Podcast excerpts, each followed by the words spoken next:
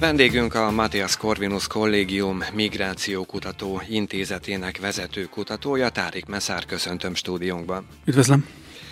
A teljes nyugati világot sokként érte a Hamas Izrael elleni támadása, és ennek a támadásnak a brutalitása.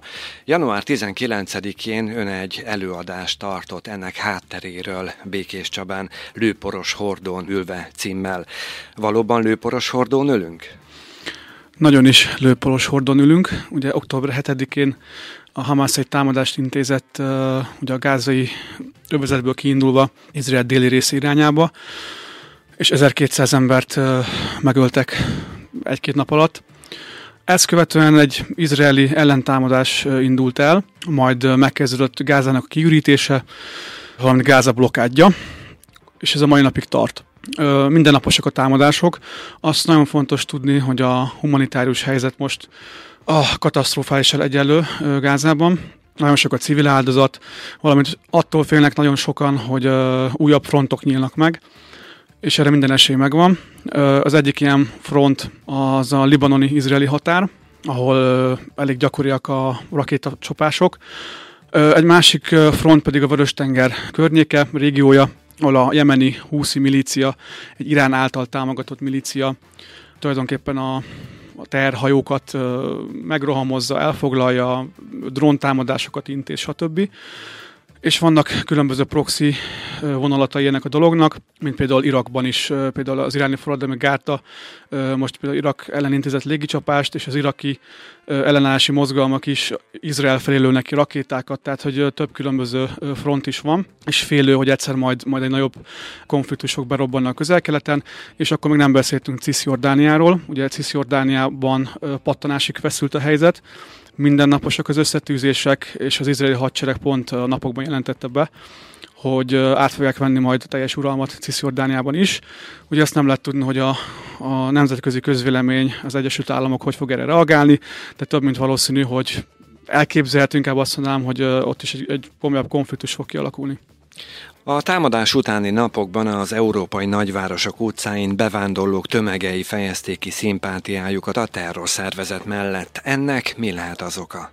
Hát ennek nagyon sok oka van. Voltak tüntetések, amelyek békések voltak, és inkább Palesztinát támogatták, de az tény, hogy majdnem az összes ilyen nagyobb nyugat-európai ö, városban a tüntetésekre beszivárogtak ö, a Hamas támogató elemek vagy csoportok, és elég nagy galibát okoztak több ö, nagyobb nyugat-európai városban is, az nagyon komoly összetűzések voltak.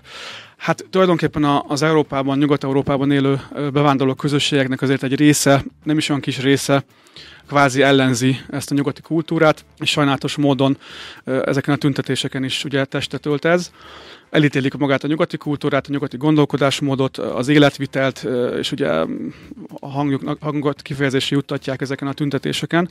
Úgyhogy részben ez is az oka. Másrészt meg támogatják ugye a Palesztinát, és így inkább ahhoz a keleti kultúrkörhöz tartozónak érzik magukat, és ez a legfőbb oka valószínűleg. És ez az elutasítás csak a vallásból származhat? Részben a vallásból is ö, származhat, valamint ugye nagyon sokan magukat ö, úgy, úgy gondolják, hogy ö, ezek a nyugat-európai országok elnyomják őket, ez, hogy vélt vagy valós, ezért ezt nem lehet pontosan tudni. Ezek, ezek integrációs problémák, nagyon sokan nem tudnak megfelelően integrálódni sajnálatos módon, és ugye ez nagyon sok konfliktus szül és feszültséget szül Európában. Jó, nem minden bevándorló, tehát nem, nem, nem az összes bevándorló van szó, de azért tömegekről beszélünk. Megnézzük Franciaországot, vagy Németországot akár, ezért elég komoly ilyen gettók alakultak ki, ahol ezek ilyen lecsúszott rétegek élnek ott, általában már nem is az első generációsok egyébként, mert nem velük van a probléma, hanem inkább a másod-harmad generációsokkal, vagy a sokat generációsokkal. Míg az első generációt tekintve megfigyelhető egy lojalitása a befogadó ország irányába, ugye a fiatalok körében ez már nincs meg, tehát ők teljesen lecsúsztak, többségük munkanélküli, és tényleg ezt az elnyomás érzését úgy gondolják, hogy őket elnyomják, és emiatt vannak ezek a összetűzések általában. Ön hogyan látja, meddig tarthat a Hamas elleni háború? Egyáltalán feloldható az Izrael és a palesztinok közötti konfliktus? Én úgy gondolom, hogy nem oldható fel, már nagyon régóta napirenden van egy politikai megoldás, de ezt képtelenek elérni a felek. Egyébként most ez a, ez a gázai övezet elleni ostrom, ez uh, egy olyan szakaszban van, hogy konkrétan a, a Hamas osztagokat próbálják likvidálni az izraeli hadsereg. Körülbelül 24 nagyobb Hamas osztag van, és 17-et sikerült idáig likvidálni. és ezt követően kezdődik egy újabb szakasz, amikor az összes fegyveressel egyesével fognak végezni, és ezt mondta az izraeli miniszterelnök, hogy ez sokáig fog tartani, tehát több mint valószínű, hogy ez a 2024-es év ez erről fog szólni. És akkor még mindig ott van Cisziordán a kérdése, ahol most már napi szintűek az összetűzések, ahogy mondtam, és meg kiderül, hogy ott is megkezdődik egy nagyobb harc, vagy sem. Egy fontos kérdés. A következő rövidebb, hosszabb időszak alatt ez a tűz átterjedhet Európára? Abban a tekintetben, hogy az Európában élő bevándorlók esetleg még jobban radikalizálódnak, egyes elemek biztosan radika- radikalizálni fognak, mert olyan hatással van rájuk ez a háború, annyira maókénak vallják ezt a palesztin ügyet egyesek, hogy elképzelhető, hogy lesznek uh, támadások. Egyébként már voltak is, tehát hogy a, az október 7-ét követően voltak például Franciaországban, Párizsban uh, késeléses esetek, fel akartak robbantani uh, Németországban egy zsinagógát, tehát hogy uh, ezek, ezek megfigyelhetők, sőt még Magyarországon is volt fenyegetés napokban valaki a Hamaszt éltette a közösségi médiában, és ugye a, a rendőrség lecsapott rá. Tehát ilyen, ilyen inkább ilyen magányos farkasokat aktivizálhat ez a, ez a háború, és aktivizálni is fog, sőt nem is beszélve a, brüsszeli esetről, ami az is október 7-e után történt, amikor svéd futballszurkolókat öltek meg, egy uh, magát iszlám államosnak valló uh, tunéziai bevándorló, úgyhogy ez elképzelhető, hogy jövőben egyre több ilyen lesz, igen. Ugye az ön szakterülete, ha lehet így mondani, a keleti nyelvek és kultúrák, az arabisztika, valamint az iszlám világ és civilizáció. Hogyan és mikor fordult az érdeklődése a keleti kultúrák felé? Hát ez a születésem már jött, úgy gondolom. Uh, ugye édesapám Irakban született, Budapesten tanult, és akkor itt is maradt az egyetem után. Hát én a gyerekkoromtól kezdve, ezzel azt nem mondom, hogy foglalkoztam, de hogy ez érdekelt. Aztán az egyetemen is ugye ezt a szakot választottam, ez a keleti nyelvek és kultúrák, aztán arabisztika, és most ugye a, a doktoriskolában vagyok negyedéves, ez is szinte arabisztika szakon, nyelvtudomány és arabisztika, úgyhogy ezzel foglalkozom már nagyon régóta, tanultam ugye az egyetemen is arabul, de előtte is tudtam, valamint ugye héberül tanultam az egyetemen még, meg az egyetemet követően is jártam ilyen héber nyelvkurzusokra, teljesen független a palesztin-izraeli konfliktustól egyébként, tehát ugye az én érdeklődésem az inkább a sémi nyelvek, tehát ez a arámi, héber, arab és a többi. Nehéz megtanulni egy ilyen nyelvet? Hát egyébként nagyon nehéz. Tehát ugye más az írásrendszer, más a gondolkodásmód, teljesen más a nyelvtani rendszer, úgyhogy nehéz megtanulni, igen. Tehát nem különbözik a, az európai nyelvektől, de hát a magyar nyelv is tudjuk, hogy nagyon nehéz, úgyhogy ebben azért hasonlítanak egymásra. Tavaly nyáron született egy érdekes tanulmány, melyet ön publikált. Ez arról szólt, hogy az arab nyelvű világban milyen kifejezésekre keresnek rá Magyarországgal kapcsolatban. Emlékszik még rá? Igen, emlékszem erre. Igen, ez egy, ez egy rövidebb projektem volt. Nagyon sok kérdés egyébként a vallásra vonatkozott, hogy vannak-e muszlimok Magyarországon. Magyarország nevére voltak kíváncsiak a legtöbben egyébként, ez a Hungária ez honnan jött, és akkor uh, voltak egyébként válaszok, amik teljesen tévutak voltak, tehát hogy rosszul magyarázták meg, meg ugye Bulgáriával sokan összekeverik ugye a Hungáriát, és akkor ez elég gyakori az arab világban. Meg ugye miről híres Magyarország, ugye legtöbbször erre keresnek rá.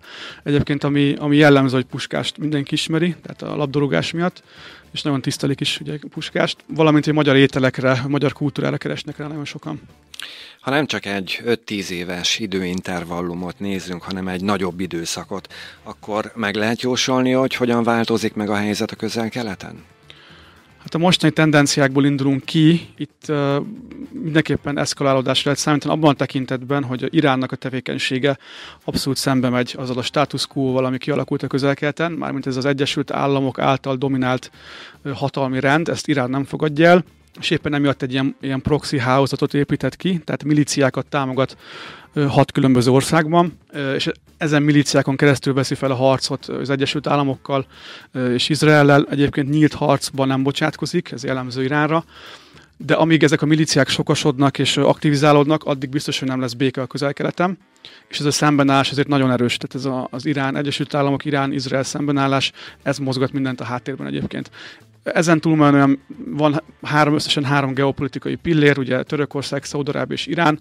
Az ő versengésük is meghatározza egyébként ezt a geopolitikai dinamikát, de ezek nem szoktak olyan súlyos konfliktusokat okozni. Mondom, ez az Egyesült Államok, Irán, Izrael szembenállás, ami, ami még, még fokozódhat a jövőben.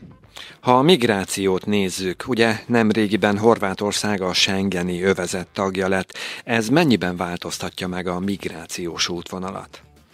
Azt lehetett tapasztalni az elmúlt időszakban, hogy a, főképpen ugye Szerbiában választások voltak, és előtte a szerb hatóságok hát kiürítették a, a befogadó központokat, és rendkívül hát elkezdték ellenőrizni sokkal aktívabban a, a magyar-szerb határ környékét, és emiatt nagyon sokan elindultak más irányokba, főképpen Bosznia irányába, de mindig a, a könnyebb útvonalakat keresik az embercsempészek. Ugye mi nagyon sok terepkutatást végeztünk Szerbiában, és uh, mindig azt tapasztaltuk, ahol, ahol nyilván ne, nehezedett egy út, tehát nem tudtak átjutni rajta, akkor azonnal kerestek egy újabb migrációs útvonalat. Tehát ugye a Horvátország felé is egyébként nagyon sokan mentek, meg mennek is egyébként, de most Magyarországra a nyomás egy kicsit lekerült. Most ami igazán nagy nyomást okoztat Magyarországnak, ugye ez a migrációs paktum, amit ugye az Európai Parlament is tárgyalt, meg elfogadott, meg azért még, még nincs, nem iktatták törvénybe, de de ez inkább, ami, ami Magyarország nyomást gyakorolt a jövőben, nem pedig az, hogy most hatalmas tömegek jönnének a, a szerb határon keresztül. Az éghajlatváltozás miatt már évekkel ezelőtt olyan kutatások láttak napvilágot, melyek szerint 40-50 éven belül soha nem látott migrációs hullám érkezhet, elsősorban az ivóvíz hiánya miatt. Ez egyértelműen, ezt mi is kutatjuk az éghajlatváltozás okozta migrációt. Én magam ugye beszéltem nagyon sok bevándorlóval, és mindig azt pedzegetik, hogy majd nem a bevándorlók, hanem a, ezek a kutatások, hogy a jövőben egyre többen fognak eljönni a vízhiány miatt, meg, meg eleve nem csak a vízhiány, hanem az, hogy nem komfortos az életük, tehát nem az, hogy megnyitják a csapot és jön a víz, hanem, hanem nehezebb jutnak hozzá. És ide, ide tudom, akkor ezt tudom kötni Törökországot is, mert Törökországban nagyon sok szíriai menekültél, akik szintén nem túl jó körülmények között, rossz higiéniai körülmények között, és nekik is kevés a vízük. És én beszélgettem olyan bevándorlókkal, akik azt mondták, hogy konkrétan emiatt jöttek el, mert annyira nem komfortos az életük, hogy ezt ők már nem bírták elviselni. Úgyhogy ez nagyon is valóság, ez nem, ez nem a jövő, ez most nagyon sokan jönnek el emiatt szerintem és főképpen a, ezeken a beszélgetésekről ez derül ki. És ha, ha valaki járt a közel-keleten, az, lát, az tudhatja, hogy tíz évvel ezelőtt még azért bőven volt víz egyes országoknak, de jártam Irakban, és saját szememmel láttam, hogy a, a Tigris folyó egy pocsolya lett, tehát teljesen kiszáradt.